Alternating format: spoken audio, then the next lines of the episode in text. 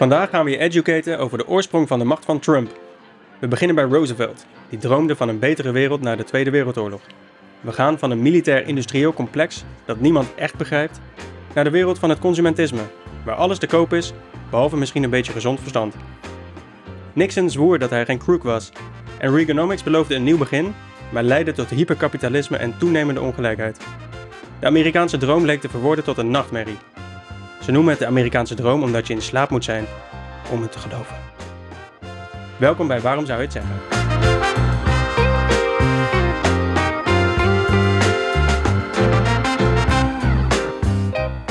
Hallo, Goedemorgen, Goedemorgen. goedemiddag, alweer. en lieve vrienden. Ja. Ja, ja, vooral dat waarschijnlijk. Ja, Ja. Hi friends. Hi. Welkom bij een nieuwe aflevering van Waarom zou je dat zeggen? en niet zomaar in. Niet zomaar één. Vandaag gaan we het helemaal anders doen. Dat is waar. We gaan, vandaag gaan we niet eh, gebruikelijk de, de stomme opmerkingen van het internet halen. Nee. Maar we gaan kijken, we gaan in het verleden duiken en kijken wat belangrijke mensen hebben gezegd en hoe het dat decennium duidde. Heel goed. Maar het is niet zo dat er afgelopen week niets stoms gezegd is op social media, toch? We gaan gewoon, we gaan gewoon iets anders doen op eigen initiatief. Inderdaad, er zijn volgens mij wel een paar opmerkingen gemaakt die stom kunnen overkomen voor veel mensen. Hmm. Maar laten we een keer inderdaad wat anders doen. Ja. Ja, Because kijk- why the hell not? ja, Alright. En het zijn wel wat, ja, we weten wel wat mensen vinden in het eh, gepolariseerde Amerikaanse politiek. Links gaat rechts, rechts gaat links. Ja. ja, simpel als dat. En, Ja, iedereen, en iedereen is boos en bang. Ja, maar iedereen is boos en bang. Ja, net als hier ook. Eentje voor wapens en abortus, of tegen abortus. En het is helemaal heel erg simpel gekaderd daar, wat dat betreft. Mhm. Het is gewoon by default gepolariseerd, Ja. zou je kunnen zeggen. En, Ja. en dan vind ik vandaag dan een mooi moment om even te kijken met z'n allen. Hoe is dat ontstaan? Waar komt het vandaan? En waar de fuck gaan we naartoe? En waar de fuck gaan we naartoe? Ja. Maar goed, laten we dan eerst even beginnen met weer onze eigen ongezouten mening. Want die zullen we vast ook weer hebben. Is er iemand die wil beginnen hier vandaag? Jij? Ik? Jij? Nee, neem het voortouw. Kom Jeetje, op. de vraag stellen en beantwoorden. Oké. Ja. Nou, we hadden, vorige week hadden we een snapcar gehuurd. En daarin eh, zat een navigatiesysteem. Op zich niet nodig voor de rit die we moesten maken, maar het was wel... Het is uiteindelijk wel handig om te hebben als je files wil ontwijken of zo. Mhm. Alleen het navigatiesysteem, dat was wel afhankelijk van mijn telefoon. eh, met Apple CarPlay. En nou, dat ondersteun ik. Dat ondersteunt mijn telefoon, dat ondersteunt die auto. Maar er was geen USB-poort beschikbaar. Want ik heb net een nieuwe, die is USB-C. En er is wel een USB-C-aansluiting in die auto. Maar dat was alleen om op te laden, niet om te connecten met die auto. Ik, ja, ik begrijp dan niet waarom zou je dat doen. Nee. First fucking world problems. Ja, Hm. maar ja, Ja, ja, je hebt ze. ik was behoorlijk gefrustreerd. Ik had echt moeite gedaan om, om, de, om een goede auto te huren. Maar goed, Maar dit gaat binnenkort wel opgelost worden, toch? De EU is toch bezig geweest met dat, Dat- dat, dat- er nog maar één aansluiting komt. ja, dat is- en dat die, was- dat en is het die probleem. aansluiting die was dus alleen om op te laden, niet voor om te connecten met de navigatie. Nee, dus ik bedoel, als op een gegeven moment dan alle auto's ook weer up-to-date zijn, dan ben jij wel van dit Nou, probleem af. en mijn ongezouten mening is, dat had al lang gebeurd moeten Ja. zijn. Nou, Ja, wel waarom zou je dat zeggen? ja, ja. ik word gewoon weer boos. Het is maar goed als we even naar de volgende gaan. Dan kan ik even afkoelen. Ja, jeetje. Nee, doe je rustig aan. Eh, Oké. Ja, nee, we zijn dus al beter. We zijn eindelijk aan het oplossen van een probleem. maar Het gaat jou niet snel genoeg. Ja, eigenlijk zoals heel veel dingen Ja. tegenwoordig gaat het Mhm. mij niet snel genoeg. Jeetje, Ja. nou. En dan, mag, dan neem ik even een stokje over. Oké, Helemaal goed. we hadden, ja. Wie keek er vroeger nou niet naar How I Met Your Mother, Friends en noem maar op. Ik denk dat wij dat allemaal De gezien sitcom. hebben. Ja, Ja. Sitcom. Wij, wij wel, inderdaad. Ja. Maar ik ken wel een paar mensen die het niet gezien hebben. verschrikkelijk die mensen. Maar oké, laat ik, geef, ik, ga zo, ik geef ze nog een tweede kans. Ja. Kijk het en vorm je eigen mening. Maar je hebt daar een karakter genaamd Ted in How I Met Your Mother. En hij gaat van de ene love affair naar de andere love affair. En dat doet hij terwijl hij aan zijn kinderen vertelt over deze affaires. Wat eigenlijk best wel raar is. Ja. En als je nu inzoomt in die show en je ziet wat voor gedrag Ted vertoont, dan kan je niet anders concluderen dan dat hij eigenlijk gewoon een psychopaat is. Absoluut. Ja. Het is een, eh, een Ja. eh, eh, zeg maar, toen ter tijd was het een leuke serie om te kijken. En inmiddels is het moeilijk, moeilijk om naar te kijken. Ja, nou, ja, ja, ik kan er wel kijken met het idee van deze man spoort veel gaan meten. Maar vroeger keken we er net wat anders naar. Misschien komt het ook omdat we zelf jonger waren. Of Nou, ik denk dat gewoon de tijden veranderen. gelukkig. Ja. Want mijn god. Maar sommige afleveringen zijn nog steeds wel leuk om te kijken hoor. Zeker, zeker. Vooral doen. Ja. Wel doen. Ja, nee. Precies. Je mag, ik bedoel, het mag er nog steeds zijn en we mogen ook wat van vinden. Mhm.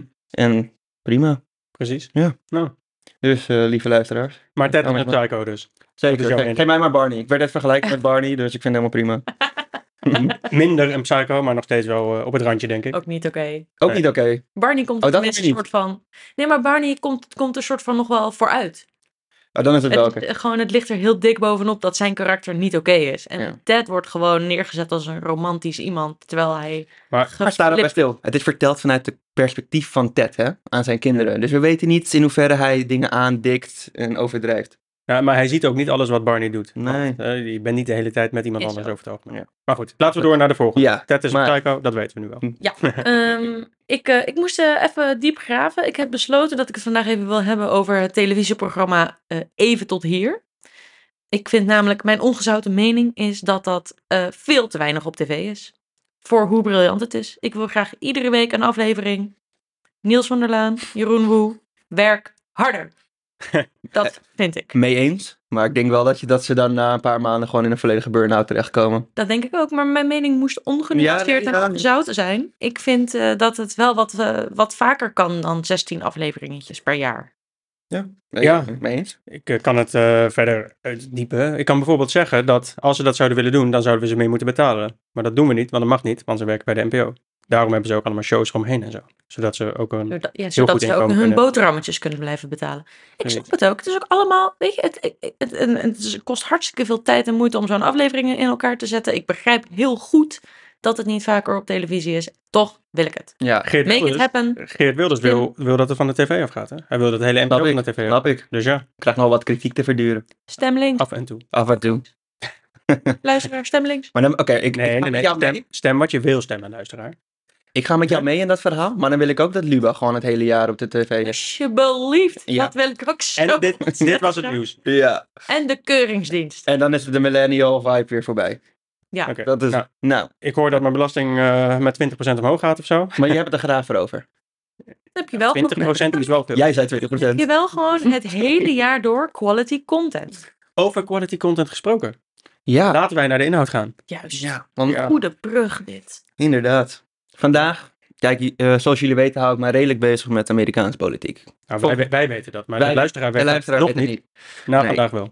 Nee, om een idee te geven, ik weet nog dat de eerste impeachment van Donald Trump was. Dan zat ik echt live alle zittingen te kijken, omdat ik daardoor gefascineerd ben. Ik vind het, ik vind het, in- ja, het, het is natuurlijk een soort van leider van de vrije wereld, de westerse wereld, zoals we zelf pretenderen te zijn.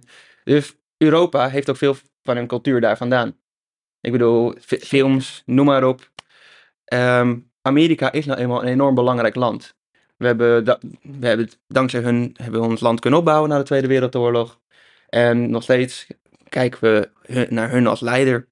Dat zie je alleen al in het feit dat Donald Trump zegt dat alle NAVO-landen 2% moeten bijdragen. Dat we ineens wel de noodzaak voelen om dat te doen. Zeker. Dus we hebben veel invloed. er is een enorme afhankelijkheid. Zeker. Dus vandaag wil ik kijken van hoe is die invloed ontstaan? Wat voor effect heeft het op de wereld? En ja, hoe gaan we daar tegenwoordig mee om? En vooral ook, hoe komen we in zo'n verdomd gepolariseerde wereld? Wat Amerika toch nu wel een voorbeeld in is. Ja. En dat... Ik vind het echt ontzettend leuk dat jij vandaag een spreekbeurt gaat geven. Ja. Leuk. Maar het wordt, ik heb begrepen dat het ook interactief wordt. Ja, er zeker. wordt nog wat zeker. van. Ik, ik, leid, ik, ja, nee, ik leid hem in. Ik ga hem eerst vertellen over de jaren 40. Mhm. En ehm, hoe daar eigenlijk, ja, wat mij, wat mij betreft, een voorbeeld was van hoe je economie zou moeten indelen. Naar het hyperkapitalistische, hyperindividualistische wereld waarin we tegenwoordig leven. Dus laten we beginnen. Nou, we beginnen naar de jaren 40. Na de oorlog was iedereen in een hoopvolle stemming. De overduidelijke slechterikken hadden verloren en er kon gebouwd worden aan een mooie toekomst. Ongelijkheid was laag omdat de belastingen hoger lagen en er een eerlijke verdeling was. De hoogte van de belastingen in de jaren 40 was een belangrijke factor in het laag houden van de ongelijkheid in de VS. De topmarge van de inkomstenbelasting was in die periode meer dan 90%. Dit betekende dat de rijken een enorm groot deel van hun inkomen afdroegen aan de overheid. De naoorlogse periode was een reactie op de grote depressie en een poging om een betere toekomst te creëren. Naast de inkomstenbelasting waren er ook andere belastingen die de ongelijkheid drukten, zoals hoge successierechten. Er- Erfgenamen betaalden tot wel 77% over hun erfenissen en vermogensbelasting. Rijke Amerikanen moesten over hun hele vermogen, dus denk aan alle aandelen, Mhm. hun belasting betalen. Nou, deze hoge belastingen werden ingevoerd tijdens de Tweede Wereldoorlog, omdat er natuurlijk eh, om de oorloginspanningen te financieren. Na de oorlog werd de belasting geleidelijk verlaagd, maar ze bleven tot in de jaren 70 relatief hoog. Wat vinden jullie van deze belastingen? En hoe zou de wereld er volgens jullie uitzien als we deze belastingen behouden hadden? Laat ik beginnen. Oeh, kijk, er zijn wel hele hoge belastingen, maar er waren toen ook hele hoge uitgaven. Ja, Dus ik denk wel dat het ook een soort crisismaatregel was destijds. zeker. Eh, en je gaat ons natuurlijk vertellen hoe het gekomen is, waarom ze nu lager zijn dan toen. Mhm. Neem ik aan tenminste. Ja. Ehm, maar ja, ik, ik lees voordelen dat er eh, een lagere ongelijkheid was. En dat er daadwerkelijk problemen opgelost konden worden met al dat geld. Want het was niet niks natuurlijk. Mhm. Er waren toen ook ook veel rijke mensen. Je hebt het wel specifiek over economische ongelijkheid, toch? Want volgens Ja. mij waren er op allerlei andere vlakken Zeker. wel- wel heel veel ongelijkheden. Klopt. En dan gaan we ook naar de, in de jaren 60, wanneer mensen voor de mensenrechtenactivisten eh, opkwamen. Mhm. Daar, daar, daar leg ik dan neer de, de nadruk op. Ja, Nu maar heeft de, de economische ongelijkheid was door de hoge belastingen vrij egaal. Ja. Ja, het was, het was gelijk. Want mensen hadden dan ook minder. eh, wat er dan gebeurde is, als jij heel veel vermogen hebt en je moet daar belasting over, dan investeer je dat liever opnieuw in de economie, waardoor meer mensen daar spinnen bij garen. Garen best binnen. Dank je. Ja. Dank, ik zat al denken, ik zat- dat, dat klopt niet. Nee. Je zag me kijken. Ja, exact. Maar Ja. goed, ja, als, ik, ik, ik lees dit als van, ja, dat was het enige, de enige mogelijkheid wat eh, toen er kon zijn om te zorgen dat de wereld weer normaal werd. Ja, want dit is zeg maar de linkse natte droom. Hier kwam ook zeg maar de, Ja. de bijstand uit voort, of het Amerikaanse Medicaid. Hier kwam zeg maar alle, ehm, ja, hoe noem je dat? Instanties uit voort, waaruit mensen nu belang bij hebben, die in, zeg maar, in armoede leven. Ja. En die waren toen, Oeh, kijk, dat was de druppel die de maar deed overlopen. Hm. Dat, Laat maar lekker liggen. ja, dus dat, dat zie je ook in de jaren 40, eh om het vadertje deze in Nederland. Dat we toen, dat, toen werden alle sociale ehm, hulpmiddelen ingeschakeld. En dat is te danken vanuit links, moet ik even gezegd hebben. wist Dat, wij vergeet, dat vergeten we wel eens mensen, mensen wel eens. Ja. Maar goed, ehm, dan heb ik de eerste quote van misschien wel een hele bekende president. En een van de beste presidenten van Amerika. Hm. Namelijk Franklin D. Roosevelt. So, first of all, let me assert my firm belief that the only thing we have to fear is fear itself. Nameless, unreasoning, unjustified terror, which paralyzes needed efforts to convert retreat into advance. Dit, eh, dit typeert wat mij betreft ook de Amerikaanse gedachtegang. Toen ze een beetje op de top van hun kunnen stonden. Omdat zij de kernbom als eerste hebben uitgevonden. Mhm. Amerika was voor niemand meer bang. En dat zouden ze de rest van de 20e eeuw ook laten zien. Ja. Ze zouden de wereldpolitiek domineren, landen onterecht binnenvallen en nou ja, politie spelen van alle la- landen in de wereld. Hoe zien jullie Amerika als grootmacht in de 20e eeuw? Nou ja, wat je zelf net ook al zegt, gewoon heel invloedrijk. Zij waren overal. Een heel dominante cultuur, bij ons ook natuurlijk, tenminste in alle westerse landen. Er zit een McDonald's op elke straathoek. Eh, in de jaren 2010 eh, was eh, gewoon Amerikaanse vlagprint was hip in de mode. Gewoon da- aan dat soort dingen kun je gewoon heel goed zien. Nou, Amerikaanse films natuurlijk ook. Ik heb op de middelbare school Brits-Engels geleerd, maar eigenlijk nooit gebruikt. Want Am- Amerikaans-Engels is heel snel de standaard geworden. Nou ja, dat zijn allemaal wel voorbeelden waarin je kunt merken dat, het, eh, dat ze aardig mee, eh, meedoen, zeg maar. Ja. Ze doen mee. Ja, zal ik ook meedoen. Ja, Ik leuk. zal de vraag beantwoorden. Ja, dank je. Voor mij was het eh, eigenlijk altijd heel erg de standaard, ons westerse leven. En ik wist dat het door, dankzij Amerika kwam dat, eh, dat we dat hebben. Maar hoe ouder ik word, hoe meer ik ook zie dat eh, wat voor ons heel standaard is en wat voor ons de, de, de levensstijl is, dat het wel ten koste is gegaan van heel veel anderen op de wereld. En Ja. dat, vond ik, dat vond ik eigenlijk ook wel pijnlijk en confronterend, om dat een keer echt te, te, te horen en te zien. Afghanistan bijvoorbeeld, eh, daar hebben we, heeft het Westen wel een aardig handje in gehad. Dat het nu best wel een kutland is. Rusland ook uiteraard, daar is heel veel gebeurd. Ja, ik wou Maar- zeggen, de- Rusland begon er wel, zeg maar, mee. Uiteraard, Ja. maar het is uiteindelijk wel in het Midden-Oosten en op andere plekken in de wereld. Heeft het. Westen wel huis gehouden. Ja. Ja. Dus ja, voor Maar- ons is het heel chill. Ehm, voor de rest van de wereld niet altijd. Nee, dat, dat typeert denk ik Amerika wel. Voor hun heel chill, Maar daar moeten wel heel veel slachtoffers in andere landen uit voor, eh, voortkomen. En ik denk dat dat, eh, dat besef wat jij beschrijft, eh, dat, is, dat is wel voor mij in ieder geval allemaal 21ste eeuw. Ik denk dat in de 20ste eeuw, want dat was je vraag, Ja. eh, Amerika nog een heel positief imago had. En dat de kritiek vanuit het Westen pas later gekomen is. Nou ja, kijk, in Amerika hebben we het De natuurlijk... eh, interne kritiek bedoel je? Ja, nou Van, ja, van het westen over het westen tegen het westen. ja, ja, dat. Inside ah PCN. ja, omdat er nu wat geïsolationeerd leven, zeg maar. Dus, de, dus nu, heb, nu krijgen we wat meer inderdaad kritiek dat Europa voor, het voor zichzelf de, dop, eh, de boontjes moet doppen. En dat was vroeger wat minder, of bedoel je? Wat, Nou, kijk, ik, dit is ik, helemaal puur beredeneerd vanuit Mhm. mijn eigen eh, gezichtsveld. Want ik weet helemaal niet zo heel erg veel van Amerikaanse geschiedenis. Maar ik, het beeld wat ik heel erg heb van Amerika in de 20e eeuw is juist dus heel succesvol. Echt een soort de, de, de, de grote broer van alle westerse landen. Die ontzettend invloedrijk was en cool. En we wilden daar allemaal op lijken.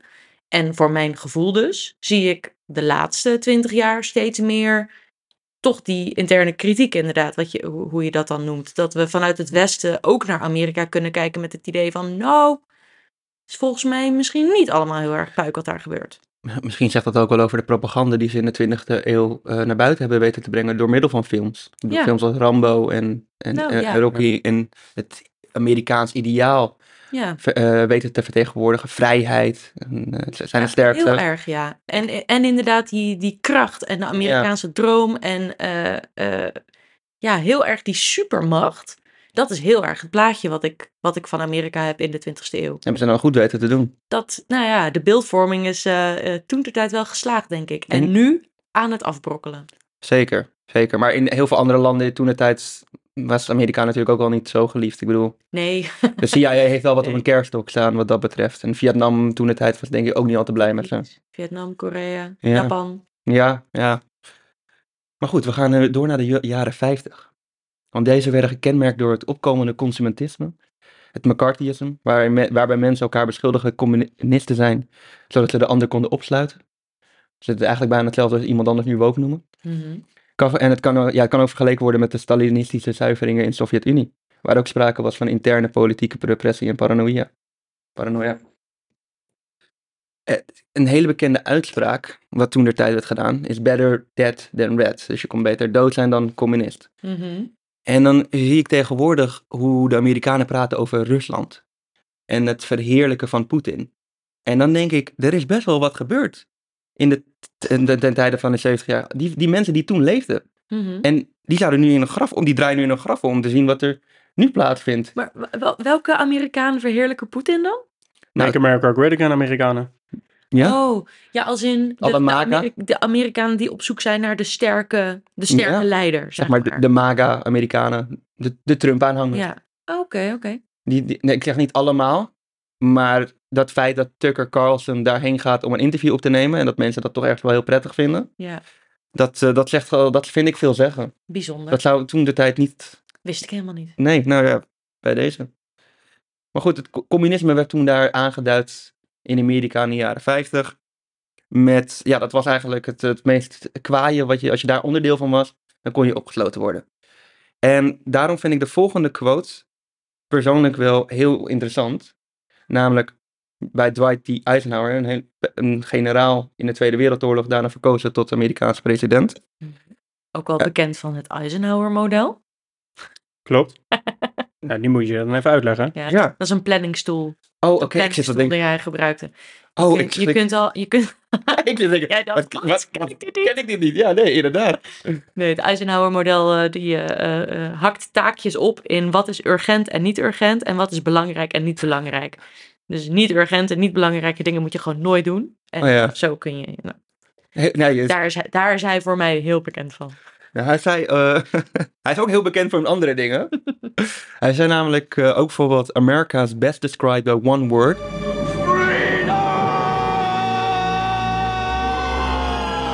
Ja, Amerika heeft het ook zo vaak over vrijheid. Home of the brave and... and home of the Home of the Free. ja. En ik vraag me dan af, hè, en als ik kijk naar de jaren 50. Nou, sowieso leefde toen niet iedereen in vrijheid. Als we het Nee. over de zwarte gemeenschap hebben, vrouwen. ehm, Nou, blijkbaar ook communisten. Dus ideologie werd ook al, eh, werd, werd ook ver, weet het, veroordeeld. Dus ze hebben het vaak over de vrijheid en dat ze de belichameling daarvan zijn. Maar wat is, wat is nou vrijheid? En wat, en wat is voor jullie vrijheid? Nou, wat vrijheid de definitie is, die laat ik je even, die, die, die ga ik niet beantwoorden. Maar wat voor mij vrijheid is, is dat ik kan doen wat ik wil, op een manier die ik wil, die bekritiseerd kan worden door mensen, omdat zij dat willen. Maar dat ik wel gewoon alles kan doen zoals ik dat eh, bedacht heb. Ja. Hè, en als ik dat eh, binnen de kaders van de wet doe, dan word ik daar in principe niet in tegengewerkt. Ja, maar als die kaders van de wet jouw vrijheid beperken, Ja. Precies. dan, ja, precies. Dan is dat voor mij geen Ja. vrijheid meer. Nee, precies. Ja, maar dat Dus in een land als Rusland wonen op dit moment, waar je dus niet mag zeggen dat Poetin een motherfucker is. Mm. En nu mag ik ook nog meer Rusland in. Wees gewaarschuwd. Weet je, dan, dan, eh, dan is dat niet volledige vrijheid. Nee. Nee. Ja. Maar in principe, volledige vrijheid is dan ook. Want volgens mij, wat jij hier nu eh, beschrijft, is gewoon de definitie van vrijheid. Ik heb hem namelijk net even opgezocht. Goed, Eh, jou. Weet je, ik ben maar- gewoon een en, man eh, Wikipedia hier. Nou ja, nee, ik, ho- ik hoorde dat deze vraag eraan kwam. Dus ik dacht, ik ga even, ik, ga, ik, ik spiek even op het internet. Eh, inderdaad, kunnen, kunnen doen wat je, wat je wil is vrijheid, maar ook kunnen zeggen wat je wil. Dus kunnen zeggen en doen wat je wil, dat is vrijheid. En inderdaad, in principe wordt binnen iedere gemeenschap je vrijheid ingeperkt door regels, de wet, zulks. Nou, en dat maakt dat we een maatschappij zijn en een samenleving die zo goed als mogelijk werkt. En als je met z'n allen autonoom zou zijn, dan zou het weer gewoon een soort jagers-verzamelaars tijdperk worden, waarin iedereen in principe doet wat hij wil. Zeg maar echte ongelimiteerde vrijheid, dat moeten we volgens mij niet willen. Nee, nee wil, ik, dan wil ik ook helemaal niet. beperk je, want dan wordt altijd wel iemand anders beperkt door zijn vrijheid. Ja. Eh, In zijn vrijheid, omdat iemand anders ongelimiteerde vrijheid heeft. Ja, of vermoord, omdat iemand jouw Ja. op wil eten. Ja, precies. Ja. Precies. Dus, Lekker oh, hapje ben je trouwens hoor. dankjewel. Weet het wel. Oké, Misschien ben ik diegene wel die op jou gaat jagen. Oké, fijn. Niet je, ik moet me zorgen maken hier. In ieder geval, ehm, maar is er in die context dan Amerika een enorm, het, het vrijste land ter wereld? Poeh. Nou, als zij zeggen better dead than red, de- dan, dan eh, denk ik niet dat je volledig vrij was in die jaren. nee, hè? Maar wel volgens het, eh, ja, het model wat gepropageerd werd. Nee, en ook als je kijkt naar hoe, hoe ontzettend veel eh, gevangenissen en mensen in gevangenissen er bestaan in Amerika, dan zou je je ook kunnen afvragen hoe vrij, hoe, hoe, hoe letterlijk vrij is iedereen. Maar dat is echt waar. 1% van de populatie zit daar gewoon altijd vast. Dat is toch niet normaal? Ja, Ja. dat, ja, vrienden. Ja, iemand moet voor 16 cent per uur werken. Want dat mag daar onder de wetten. Ja, Ja, je mag mensen als slaaf behandelen als ze maar eh, in de gevangenis zitten. ja.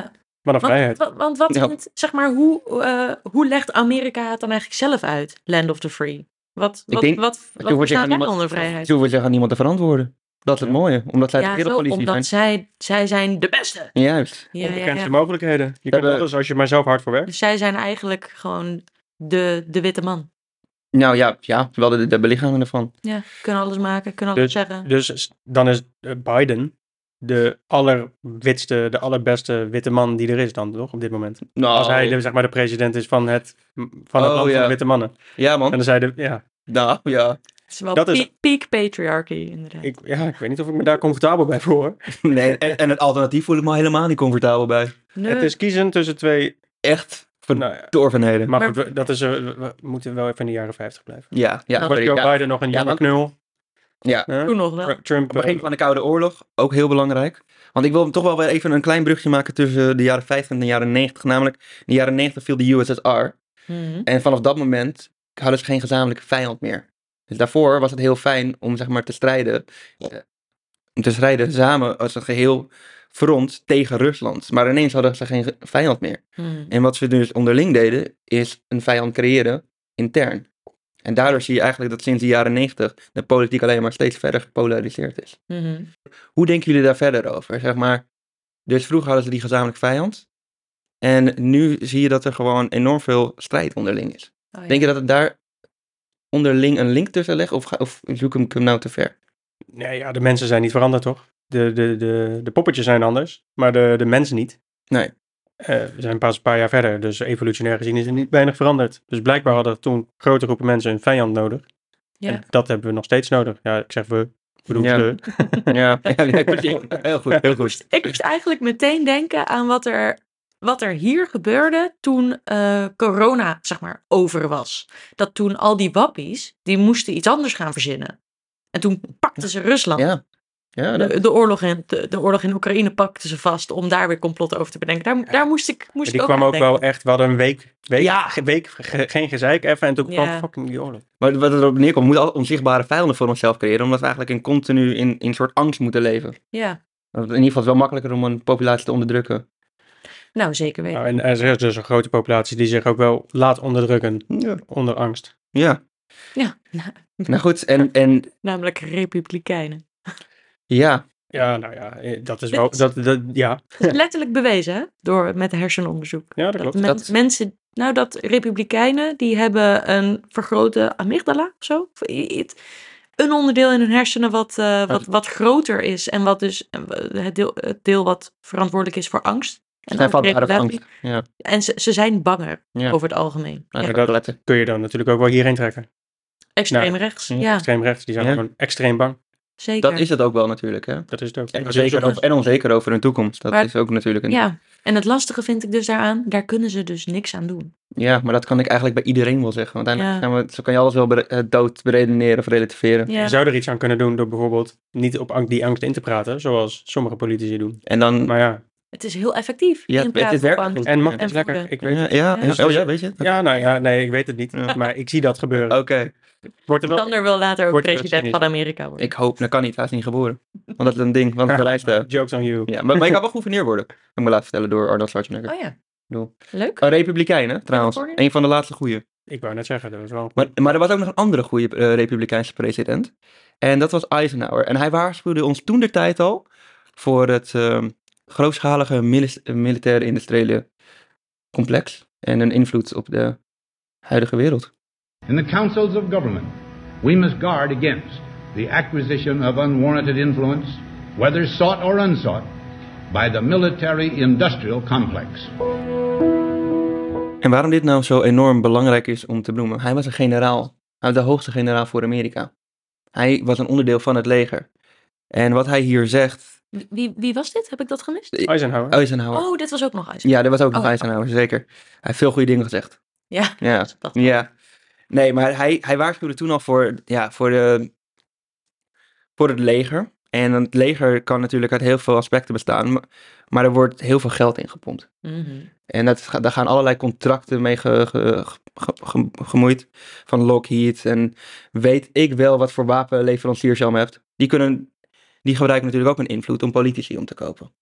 Er wordt, want ieder jaar zeggen ze dat ze geld moeten besparen. Maar ieder jaar wordt er weer extra geld aan defensie uitgegeven. We zitten tegenwoordig op 800 miljard dollar. Wereldwijd of alleen? Alleen Amerika. De tweede grootste is China met 300 miljard. En dat, 100 miljard ja, dollar? Nederland zit op 20, hoorde ik. eh, in- Miljard? Ja. Daar schrik ik van. Daar schrik ik van. Maar dat, ge- dat gebruikten ze in de jaren 50, 60, 70. Onder andere ook om hun druk uit te oefenen op kleinere landen in Latijns-Amerika, onder andere. Ja. Want dan had je wel eens bijvoorbeeld land, je had landen waarin op een gegeven moment een links verkozen leider eh, eh, bedrijven wilde privatiseren. Dat was olieboorbedrijven. En wat deed Amerika dan? Die voerde geheime operaties uit. Om de, eh, de president te, af te zetten. Dit gebeurde in Nicaragua, eh, Guam, Chili onder Hollande. Daar werd Pinochet toen ingeschakeld, wat een dictator was. En zo, zo hebben ze over heel de wereld hebben ze dictators geïnstalleerd. Wat hun bedrijven goed uitkwamen. En dan zie je gelijk wat voor invloed Amerika had op heel veel aspecten in Amerika. Of in, in de wereld. Dat vind ik op zijn minst verontrustend. Mhm. Maar dat zegt ook genoeg over hoe, de, hoe Amerika tegenwoordig gezien wordt door niet de westerse wereld. En de, en de invloed in, in andere invloedssferen. Mhm. Maar goed, dat is dan het begin. Dat is ongeveer het jaren 50. En Gezellig.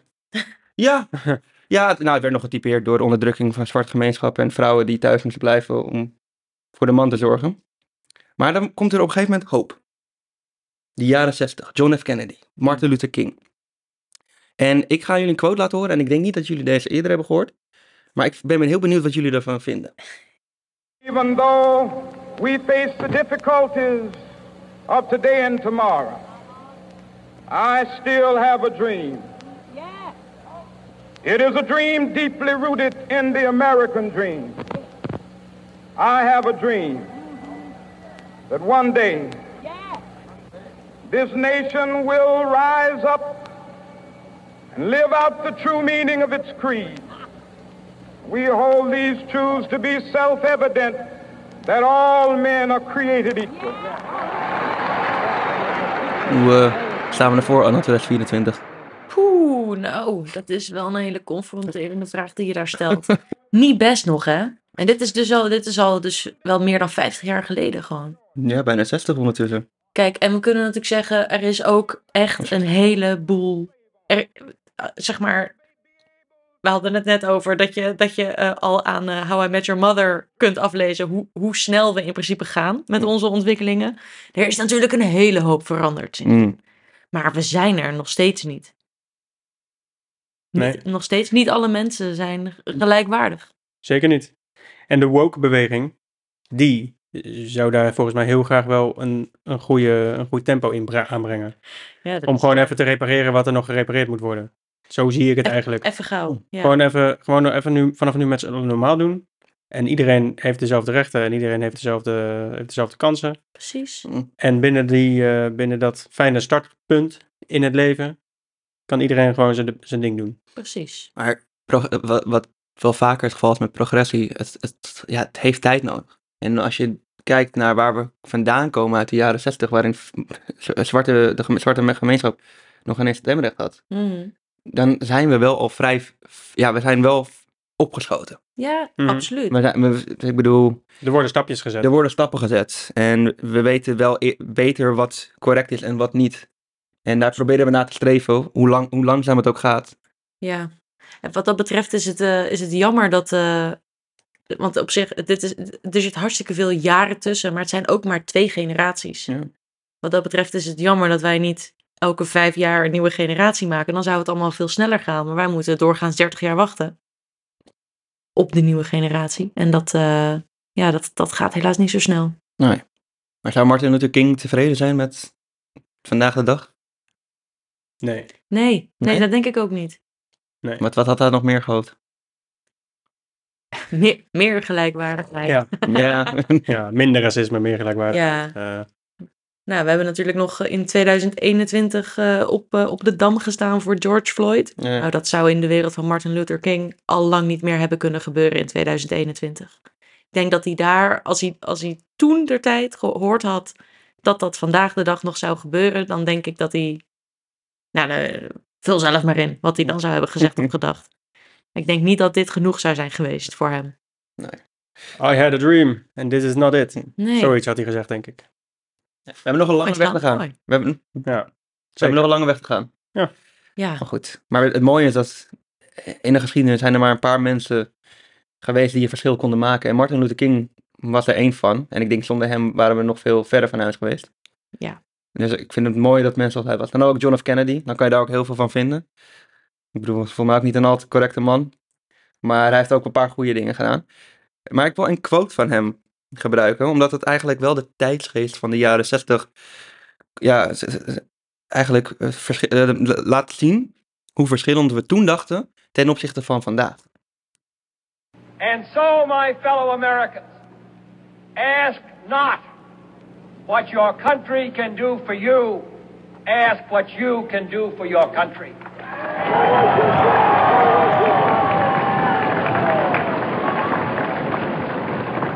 My fellow citizens of the world, ask not what America will do for you, but what together we can do for the freedom of man. Zo grappig. Ik moest hier laatst nog aan denken dat dit, dit is helemaal, helemaal op zijn kop ge, geflipt. Ja, Mensen zijn alleen maar bezig met wat kan mijn land doen voor mij.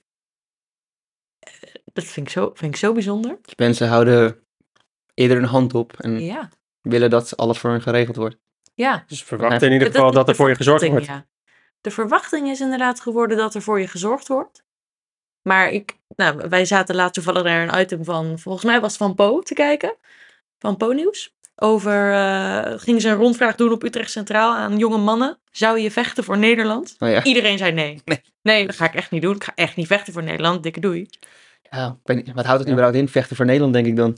Ja, ik- is natuurlijk ook best abstract. Maar, Ja. maar dat, eh, niet, niet, dat ik, niet dat ik trouwens wel eh, zou gaan vechten voor Nederland. Maar dat is wel, ik vind dat, dat sentiment, dat is helemaal, helemaal anders. Ja, vroeger had je ook meer kleinere communities. Misschien mensen waren ook geloviger, waardoor je die communities had. Ja, Er was veel meer sociale betrokkenheid. ja. En je ziet gewoon eigenlijk dat dat, ja, dat maatschappelijke lijmsel wat we hadden, dat dat eigenlijk langzaam Afbladder. afbrokkelt inderdaad. Ja, En ja. dat, we leven gewoon nu op een enorm individualistische samenleving.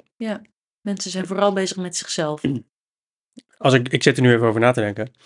En eigenlijk is die individualisering de reden voor mij dat ik nu op dit moment niet eigenlijk voor mijn land zou willen vechten. Dan denk ik, ja, voor wie doe ik het dan? Voor iedereen, voor allemaal egoïstische fucks die alleen maar aan zichzelf denken? Waarom zou ik dat dan de- gaan doen? Ja. Ja, Maar goed, dat is natuurlijk meteen onderdeel van het probleem. Dat, want eh, jij bent dan inderdaad ook die individualist. Precies.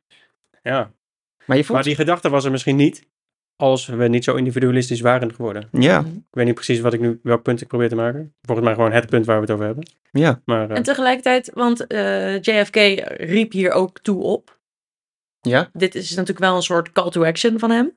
Dus misschien was in Amerika toch ook, wa- waren ze toen ook al vrij individualistisch? Ja, Waarom zou hij dit anders gezegd hebben? het feit is nog wel dat hij het kon zeggen. Dus inderdaad, misschien ook wel de vraag, waarom zou je dat zeggen? Ja, Want dat is ook wel de... waarom zou hij dit gezegd hebben? Nou, Ik, het- ik denk, nou, ik, Mhm. dat de reden, ja, hij zou dat toch alleen zeggen als hij het gevoel had dat Amerikanen ook maar een beetje zaten af te wachten en hun handje ophielden misschien. Ja, of hij wilde gewoon mensen eh, betrokkener maken bij de samenleving. Want dat vind ik op dit moment ook een probleem. Misschien dat dat toen ook was. Ja, dus misschien Ja. speelde toen hetzelfde probleem al als nu. nu want nu zou eh, zo een uitspraak in een, in een eh, toespraak van een politicus zou nu ook niet misstaan. Ik denk dat die anders Ja. vallen dan toen het ik denk dat Rutte dat wel gedaan heeft aan het begin van corona. Toen heeft hij een paar van die speeches gegeven en gezegd, we moeten het echt even samen doen nu. Ja, samen. En daar, Alleen samen krijgen we corona onder controle. exact. Ja. En aan het begin werkte dat goed. Ja, Uiteindelijk wat minder. Met allemaal rellen en corona-demonstraties. het duurde te lang. Ja. gedoe en eh, heel veel mensen die alsnog besmet raakten. Omdat ze bij de huisfeestjes kwamen waar ze eigenlijk niet heen hadden moeten gaan. Vind Nee, ik ook overigens. heel goed. Mhm. Ja, het was ook... Ja, jij jij Je- verzet je tegen het systeem. Ja, ja. Wat een rebel ben je toch ook? Ja, een soort vrijheidsstrijder. Ja, nou ja. Ja. Ja. Nou, als je het over vrijheidsstrijders hebt, dan moet je het over de jaren zeventig hebben. Nou, dat is toevallig. Dat Dat- is precies het volgende decennium waar we... Wojo. Shit. Kijk, nee, kijk, de jaren zestig waren, gingen natuurlijk ook over mensenrechten. Eh we hadden het over Martin Luther King. En eh, de, de, de rechten die voor de zwarte gemeenschap opkwamen. Maar er is natuurlijk nog steeds enorm veel frictie in die samenleving. En in de jaren zeventig kwam dat tot uiting toen ze eh, nog steeds onderdeel waren van die Vietnamoorlog. Er waren veel protesten. Het was de tijd van de hippies, flower power, drugs en verraad in het Witte Huis. Namelijk door Nixon, die uiteindelijk zelf, eh, die, ja, hij zou afgezet worden, maar daar, daarvoor eieren voor zijn geld koos. Om, en daarna zelf aftrad en daarna een excuus eh, van zijn vicepresident kreeg, of een pardon. Is dat Watergate? Dat is Watergate inderdaad. Waarom heet dat eigenlijk Watergate? Omdat het hotel waar de democraten in vergaderden Watergate heette. Ah, En hij luisterde hun af in dat hotel. oké. Had niks met water te maken. Nee, nee, nee, jammer hè? Ja, al die jaren misschien in een... Ja. Nee, maar goed. En ook, er was ook de, de, war on drugs natuurlijk, die nooit Oh. bedoeld was om te winnen. Want eh, zoals we weten, zoals wij weten, is dat al een tijdje gaande. Jullie hebben er nog een aflevering over gemaakt. Kijk, Ja. maar ik denk dat de meeste politici eigenlijk ook niet per se druk, drugs criminaliseren omdat zij daar nou echt iets van vinden. Maar omdat het hun politiek gezien goed uitkomt. Ja. En de Cynisch. cynisch. Vrij cynisch. Vrij cynisch, maar als Ik je, de volgende quote, als je de volgende quote hoort van een adviseur van Nixon, dan snap je waar mijn cynisme vandaan komt. He said, quote, the Nixon campaign in 1968 and the Nixon White House after that had two enemies, the anti-war left and black people. You understand what I'm saying? We knew we couldn't make it illegal to be either against the war or black. But by getting the public to associate the hippies with marijuana and blacks with heroin, and then criminalizing both heavily, we could disrupt those communities. We could arrest their leaders, raid their homes, break up their meetings, and vilify them night after night on the evening news. Did we know we were lying about the drugs? Of course we did. Adviseur van Nixon. president van Amerika toen de tijd. Snap je mijn cynisme? Wow. Ik weet gewoon even niet wat ik moet zeggen. Is dit gewoon, dit is, dit is gewoon echt, dit is gewoon echt. Dit is gewoon echt. Dit is echt, dit is echt een dit is quote in een rechtszaak, zeker. Het is eigenlijk hetzelfde, een soort van de Patriot Act, dat gebruiken. We noemen het de Patriot Act, dat klinkt lekker vrij. Dat kwam na de, twee- na de 9-11, maar eigenlijk doen, gebruiken we het om normale burgers te onderdrukken. Ja. Ook weer zo'n politiek systeem. Fact of life, denk ik. Ja. Ja. Ja, wauw. Ja. Oké, wat, wat, eh, wat, wat erg. Want Ja. dat is dus het land van de vrij. En wat dat betreft is het land, eh, is Amerika niet veel erger dan Turkije die journalisten opsluit, omdat zij een mening innemen waar zij, wat zij liever niet willen horen. Nee. Kijk, Amerika was natuurlijk, stond al vrij diep in die Vietnamoorlog. En dat die protesten eh, thuis waren, kwam natuurlijk niet heel goed uit. Nee. Dus, soort, dus ze hebben gewoon het feit dat die mensen wel eens drugs gebruikten, hebben ze aangegrepen als, als manier om ze te criminaliseren en ze op te pakken. En, Ik, moet, Exact. ik moet zeggen, de presidentskandidaat die er nu aan zit te komen, Trump, hm. die heeft een keer gezegd, grab him by the pussy. Dat is gewoon minder heftig dan dit. ja, ja, ja, dit komt dan ook pas twintig jaar later naar buiten. Ja, uiteraard. Ja, Ja, dat zullen ze niet dat- doen. net nee, wat nee, de dat- PNR gezegd hebben. I know. Maar goed, het feit dat in die tijd eh, Nixon dacht dat het een goed idee was om de democraten af te luisteren om, te- om naar de volgende verkiezing te winnen. Mhm. Ook niet echt netjes, nee. Dat zegt, het zegt ook wel iets over de parano paranoïde gedachte goed van toen de tijd. Ja. Wat ik bedoel, die- tent wel voort. Ik bedoel, die, die republikeinen en democraten vandaag de dag vechten elkaar de tent uit. Ja. Maar- Maar, dit, maar dit was dus toch ook wel nog midden in de Koude Oorlog. Met, Ja, ook nog. Met alle spionnen en zo. Dus Ook. op zich, die paranoia, die begrijp ik dan ergens nog wel. Tenminste, ik kan verklaren waar dat vandaan komt. Ja, maar die, dan, om dan zelf de democraten af te luisteren en denken dat dat toch een Ja, idee is. En, dan dat is het tweede. en ook nog eens denken dat je ermee wegkomt. Heel bizar. Dan, dan, dan, dan, gel- dan ben je echt enorm overtuigd van je eigen macht. Ja. En ben je wel een soort van dictator. ja, maar dat vind ik dus wel de samenvatting van wat ik Amerika vind. Denken dat je overal mee wegkomt. Ja. Omdat het ook vaak lukt. Ja, want wie gaat ze verantwoordelijk houden? Kijk bijvoorbeeld naar de oorlogsmisdaden in eh, Irak of Af- Afghanistan. Zij kunnen niet voor het Hoge Rechtshof in, in Den Haag eh, Nee. opgetrommeld worden, want dan valt, Nederland, valt Amerika Nederland binnen. Niemand mag hun aanklagen. Dus zij komen in heel veel, met heel veel weg. Over Of- macht gesproken, ja. Want wat gaan we zeggen? Als je dat niet doet, dan, komen, dan, ja, dan worden we heel boos. Dan gaan we jullie bombarderen. Ja. Het is kleine vliegtuig. Nou ja, ik denk wel dat ik het eh, steeds beter begin te begrijpen dat er andere landen zijn die hier mee willen kappen. Zoals China, zoals Rusland. Dat ze toch wel hun best doen om te zorgen dat Amerika eens niet het machtigste land van de wereld is. Eh, Nee, maar wat Dat, ook- daar kan ik ook in komen. ik snap wat dat betreft hen heel goed. Want Amerika is natuurlijk verdomd eh, hypocriet om te wijzen naar andere landen wat ze in begin jaren 2000 deden van we willen democratie invoeren. Mhm. Terwijl zij natuurlijk heel vaak ook de democratie in andere landen ondermijnd hebben. En eigenlijk niet per se een heel goed democratisch systeem in hun eigen land hebben. Nee, ja, dat is ook nog waar. ik bedoel, ik noem dit geen democratie wat daar gebeurt. Met alle kiesmannen, gerry- gerrymandering. Ik bedoel, Trump heeft nooit de popular vote gewonnen. Mhm. Hij had 6 miljoen minder stemmen, maar door dat hele vage systeem daar, werd hij alsnog niet, werd hij alsnog verkozen. Ja. Ik weet niet hoe dat democratie is, eerlijk gezegd. Nee, dat snap ik. Ja, aan het begin van de jaren 80 was niks meer over van het hippie-tijdperk. En aan het begin van het conservatisme onder Reagan. En daarbij ook Reaganomics. De, oftewel trickle-down effect. Nou, ik zit nog steeds eh, met mijn tong te wachten op die paar spetters. Nou, nou leef ik niet in Amerika, maar dus kan ik me voorstellen dat mensen zich zo voelen. Mhm. En, eh, wat is het trickle-down effect? oh ja, dat is misschien wel belangrijk om te, te benoemen. Mhm. Het idee is namelijk dat als jij de rijkste mensen nog meer geld geeft, is dat het uiteindelijk op de armste neerkomt. Dus daarom trickle down. Mhm.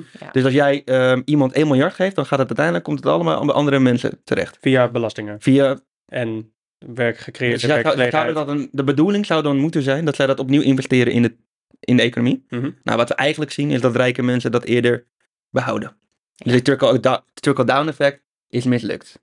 Ja. En Ja. ik denk dat we, als we heel logisch nadenken, dat is dat als jij duizend mensen 10.000 euro geeft, dat dat veel bevorderlijker is voor de economie dan één persoon zoveel geld. Absoluut. Dus dat, dat, dus het hele argumentatie slaat in mijn perceptie helemaal nergens op. Nee. Nee, maar ja, als jij zo'n rijk persoon bent, dan is het natuurlijk wel heel chill, denk ik, om zoveel geld te hebben. Ja. En als je dat steeds ziet groeien, En dan wil, je daar, dan wil je daar niet dat dat van je afgepakt wordt. Afge want dat, Afgepakt, afgepakt hè? Iets, Ja. waar, iets waar jij ja, dat je het afpakken doet vind ik wel interessant. Want als jij miljarden hebt, dan heb ik het bij mezelf wel het idee dat je daar niet op hele correcte wijze aan bent klopt. gekomen. Nee, dat klopt. Daar moet altijd iemand anders de diepe van zijn, voor mijn gevoel. Ja, maar goed, het zijn natuurlijk ook wel, eh, zeker in Amerika, de rijke mensen die de regeltjes maken. Dus het verbaast me niet dat ze hebben bedacht, we gaan de rijke mensen al het geld geven. En het zijn psycho's.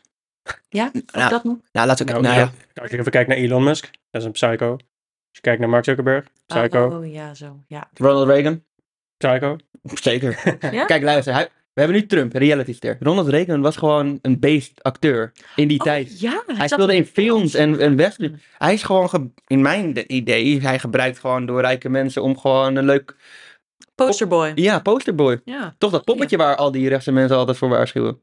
Was hij ook een populaire acteur? Nee, nou, niet per se. Hij was oké. En Ronald Reagan had zo zijn ideeën bij de economie. En daarbij wil ik de volgende quote eh, laten horen. The best anti poverty program is a growing economy. Een heerlijk Amerikaans accent er ook onder. Ja. Ja. Ja. Lekker ingesproken. Ehm, heeft Reagan hier een punt? In theorie? In theorie wel, ja. In de praktijk? Nee. Nee. Nee. Want waar gaat het dan mis?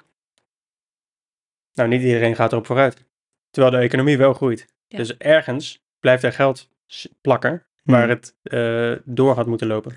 Ergens is de economische gelijkwaardigheid uit balans geraakt. Waar dat in de jaren 40 nog zo lekker ging, is dat hier helemaal, de economie groeit wel, maar de rijke mensen die romen alles af. Hmm, ik heb daar misschien wel een verklaring voor. Hmm, Reaganomics? ja, want hoe, wat typeert dan Reaganomics? Want mensen hebben er misschien wel eens van gehoord. Ik ken nog nooit. Nog nooit? Nou, Nee. Reaganomics, dat wordt gezien als het beste wat Amerika voortgebracht heeft.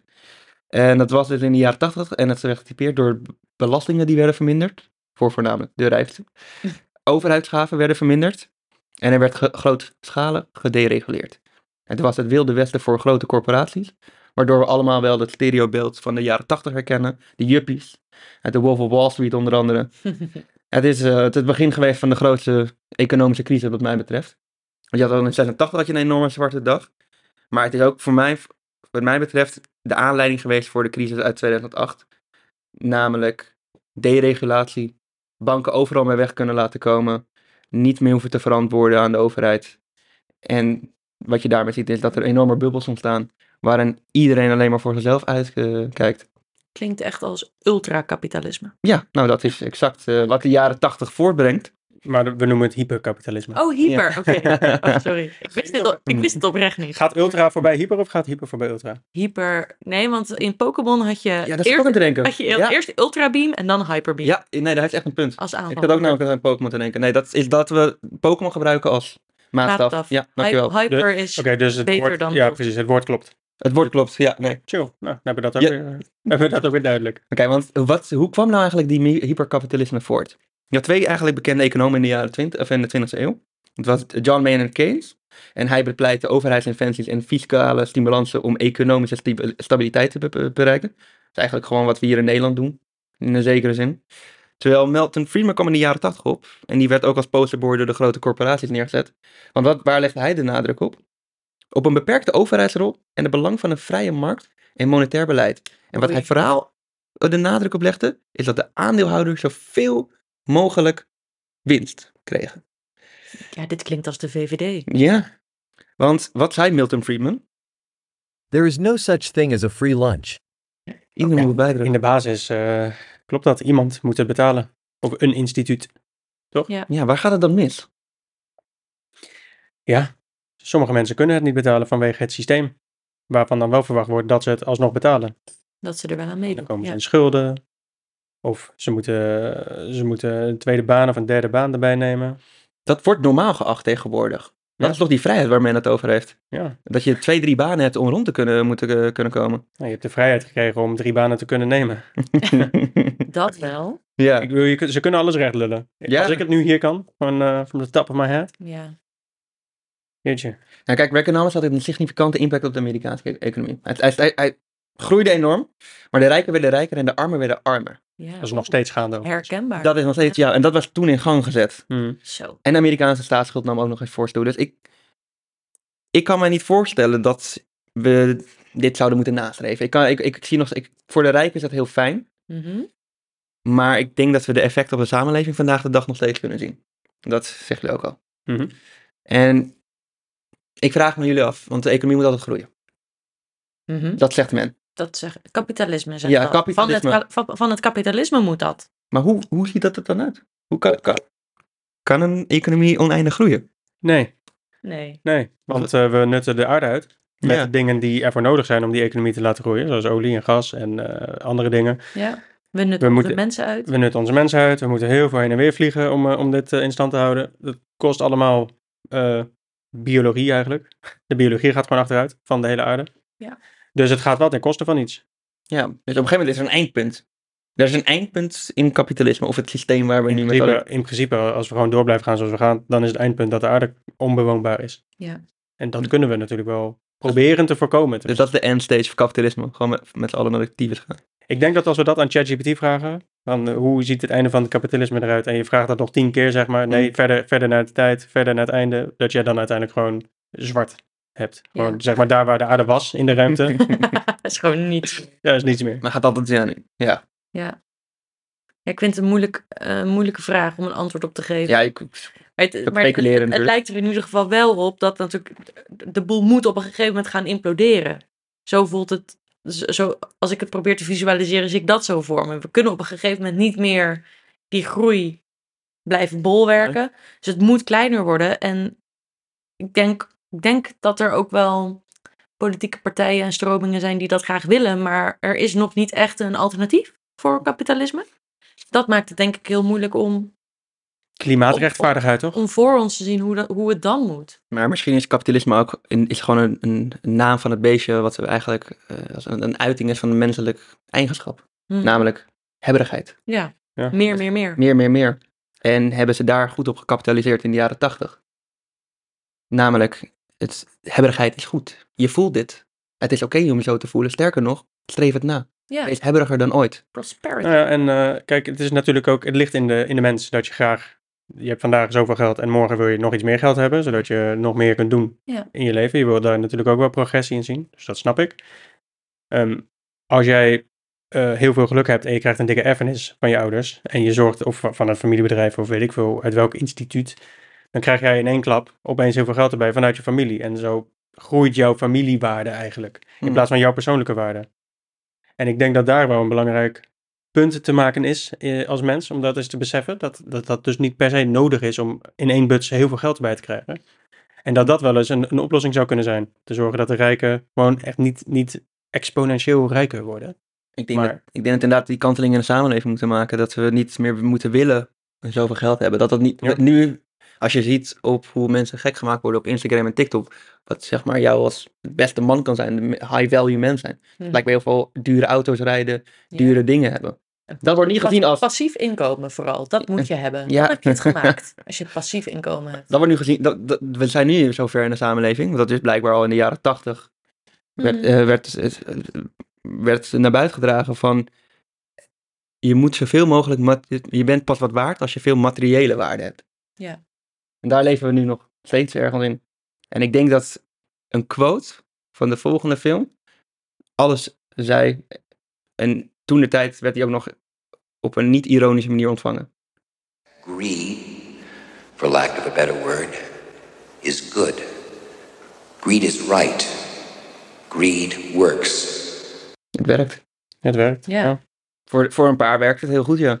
Ja, Voor, de, voor een paar niet zo. maar ik denk ook, nou, we, we- bespreken nu natuurlijk de hele periode na de Tweede Wereldoorlog.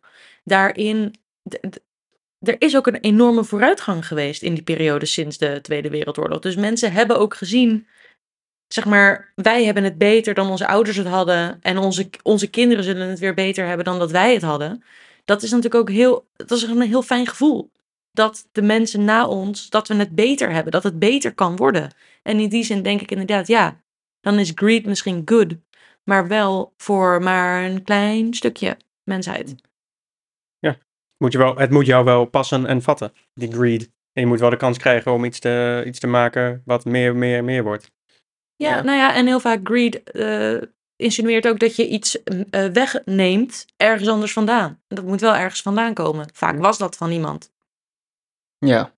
Mee, mee eens. Eh, maar de jaren 40, 50, 60, die waren natuurlijk niet per se eh, getypeerd door dit beeld. Eigenlijk toen ze ehm, aan het opbouwen waren Mhm. en misschien de grootste gelijkwaardigheid was, ging het niet alleen maar om hebberigheid. En was het niet om hoe kunnen we zo snel mogelijk aan de top van de finish komen. Hm. Dat ontstond pas veel, dat stond pas eigenlijk in, die, ja, in de jaren 70, eind jaren 70, eind, begin jaren 80 Ja. Waarin welvaart een heel andere definitie ook kreeg.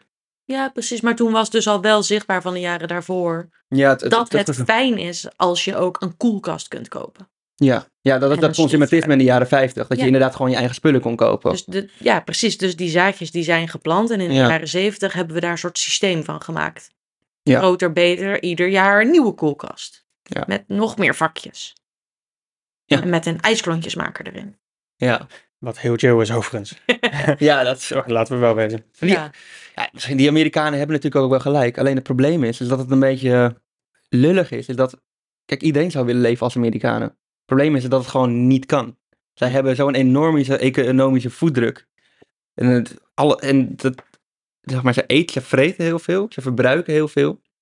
Ze, ver- eh, ze stoten heel veel uit. Super Alsof het een, een, soort- een groep beest is. Ja. dino's. Ja. Nou, dan ken ik nog een groep beest. Hè? Ik weet niet. De, de, de 15 rijkste mensen op de wereld die stoten evenveel CO2 uit als heel Frankrijk. ja, ja, ja. Niet normaal. Dat, kan, ja, dat, kan, dat Het moet kan toch niet zeker kunnen? wel. Ja, het kan wel, ja. Ja, maar ik, denk, ik neem aan dat ze het niet persoonlijk doen. Nou, alles bij elkaar. Als zij er niet waren geweest, dan was er 15, of, eh, evenveel uit, uitstoot minder dan wat Frankrijk. Als zij er niet waren geweest, hadden een plekje 15 tot en met 30 op die lijst verder opgeschoten. Ja, kijk, zo kan je alles weg Ja. rationaliseren. Dus dat, ja, er zijn altijd Maar momenten... het had, het had niet gehoeven. Nee, maar goed, dus als ik deze, als ik ons meeneem in ons verhaallijn, dan heel veel dingen niet gehoeven. ja. Reagan had nooit president hoeven worden, maar ja, ging tegen. Weet je, Carter was toen de tijd president en Reagan won in bijna iedere staat. Want Carter deed iets wat namelijk Amerikanen helemaal niet willen horen, namelijk de pijnlijke waarheid. Dat we wat moeten inleveren Ja. om, om, om een goed leven te behouden. We willen, we willen een illusie voorgeschoteld krijgen en dat alles maar mag en kan. Zonder dat je erbij nadenkt over wat het voor de rest bij anderen teweeg brengt. Dat is denk ik een heel mooi bruggetje eh, naar het laatste fragment dat we te horen hebben. We gaan even fast forward in time. Want we hadden het net over eh, dat mensen graag iets willen horen wat ze... Of dat ze niet iets willen horen wat ze zouden moeten horen en andersom. Mhm. Nou, dat is tegenwoordig natuurlijk ook aan de gang. Met de huidige presidentsverkiezingen die eraan zitten komen. President Trump is dominating every single poll. It's time for the Republican Party to fully unify behind President Trump and defeat Joe Biden. He's the only one who can do it. Hashtag Make America Great Again. Het gaat hier niet eens meer om de inhoud. Nee. Vanuit Republikeinen naar de Democraten. Ze moeten gewoon winnen. Ik vind. Trump moet winnen. Trump is de enige die kan winnen. Stem op Trump. En dan gaat dit door, wat we eigenlijk zojuist allemaal te horen hebben gekregen van jou, Stijn. Dan, dan blijft het zoals het is. Vier jaar Tru- Trump overleef ik niet, jongens. Niet, Niet- nog, niet nog niet een nog vier jaar. Wat ik ook wel leuk vind, Make America Great Again. Ik heb geen flauw idee naar welke tijd ze dan verwijzen. Ja, Nou, dat is natuurlijk sowieso een verwijzing naar de tijd dat het beter is gaan worden voor de rijken.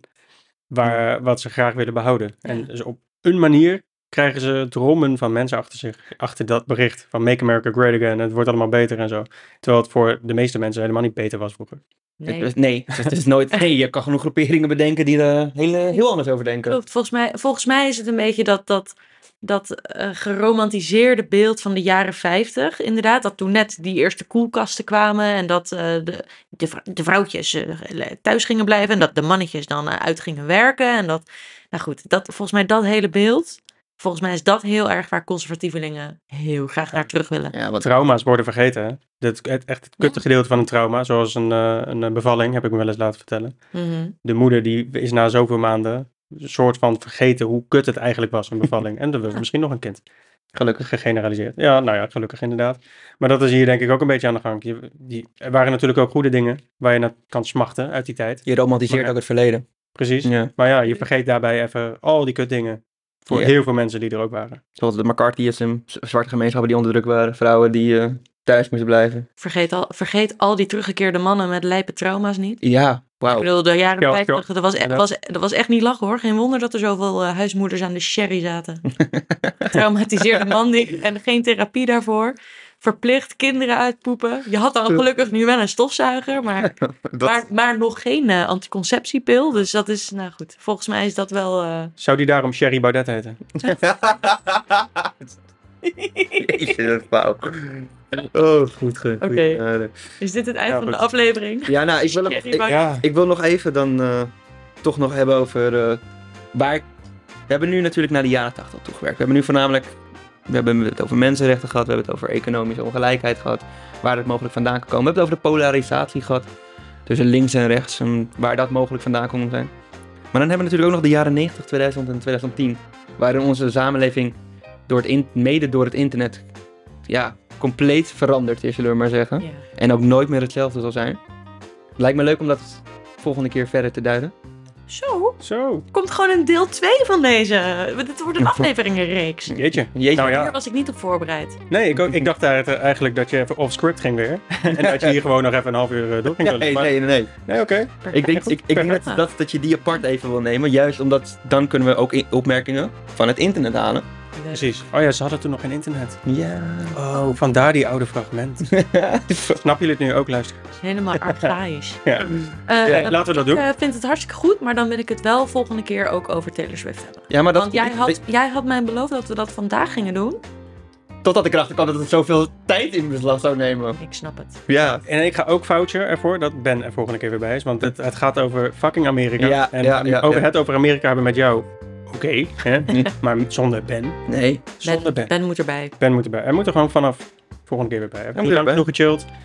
Lang genoeg verhuisd. Hmm. Lang genoeg eh, voor zijn gezin gezorgd. Mhm. Dat waarderen we. Je gezin waardeert het, Ben. Maar we hebben je ook gewoon echt nodig. Mm. Wij verdienen ook aandacht.